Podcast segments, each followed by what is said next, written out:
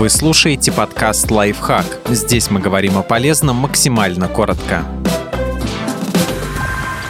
Как превратить зависть в трамплин для личностного роста? Рассказываем, как сделать зависть продуктивной с помощью трех вопросов. В толковом словаре зависть трактуется как чувство досады, вызванное благополучием, успехом другого. И что делать с этой эмоцией зависит от вас. Если у соседа трава зеленее, вы можете пойти тремя путями ненавидеть соседа, а то и поливать его газон гербицидами. Только, увы, эти действия не сделают вашу жизнь лучше, а вас счастливее, даже если газон соседа пожелтеет. Более того, подобное отношение к успехам других не дает вам развиваться ненавидеть себя и думать, как вам не повезло. Люди живут, растут и развиваются в неравных условиях. Но это еще не значит, что кто-то хуже или менее достоин благ. Просто так сложилось. Можно раз за разом мусолить эти мысли, но они ведут только к унынию. Вы не сможете переродиться в другой семье или другой стране. Зато вам под силу исправить положение с учетом имеющихся вводных понять, чему вы завидуете и найти способ это получить. Вернемся к зеленой траве соседа. Возможно, он просто хорошо за ней ухаживает. Тогда все, что вам нужно сделать, тоже ухаживать за своей травой. Не исключено, что сосед нашел особые семена для газона, и тогда вам стоит спросить у него, что это за фирма.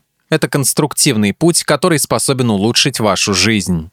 Как сделать зависть продуктивной с помощью трех вопросов? Первый. Чему именно вы завидуете? Это не всегда очевидно. Вы можете просто испытывать сильную эмоцию зависти, не осознавая ее причин. Это поможет понять, действительно ли вам нужно то, чему завидуете, и поставить перед собой цель. Второй. Что объект зависти делает, чтобы получить желаемое? Не нужно думать, что вы обретете готовую инструкцию, ведь условия у всех разные, об этом мы уже говорили. Но вы можете почерпнуть какие-то идеи для дальнейших действий. И третий, что вы можете сделать, чтобы получить желаемое? Цель у вас уже есть, пора ставить задачи для ее достижения. Можете использовать опыт объекта зависти или выбрать свой путь. Подписывайтесь на подкаст «Лайфхак» на всех удобных платформах. Ставьте ему лайки и звездочки, оставляйте комментарии. Услышимся!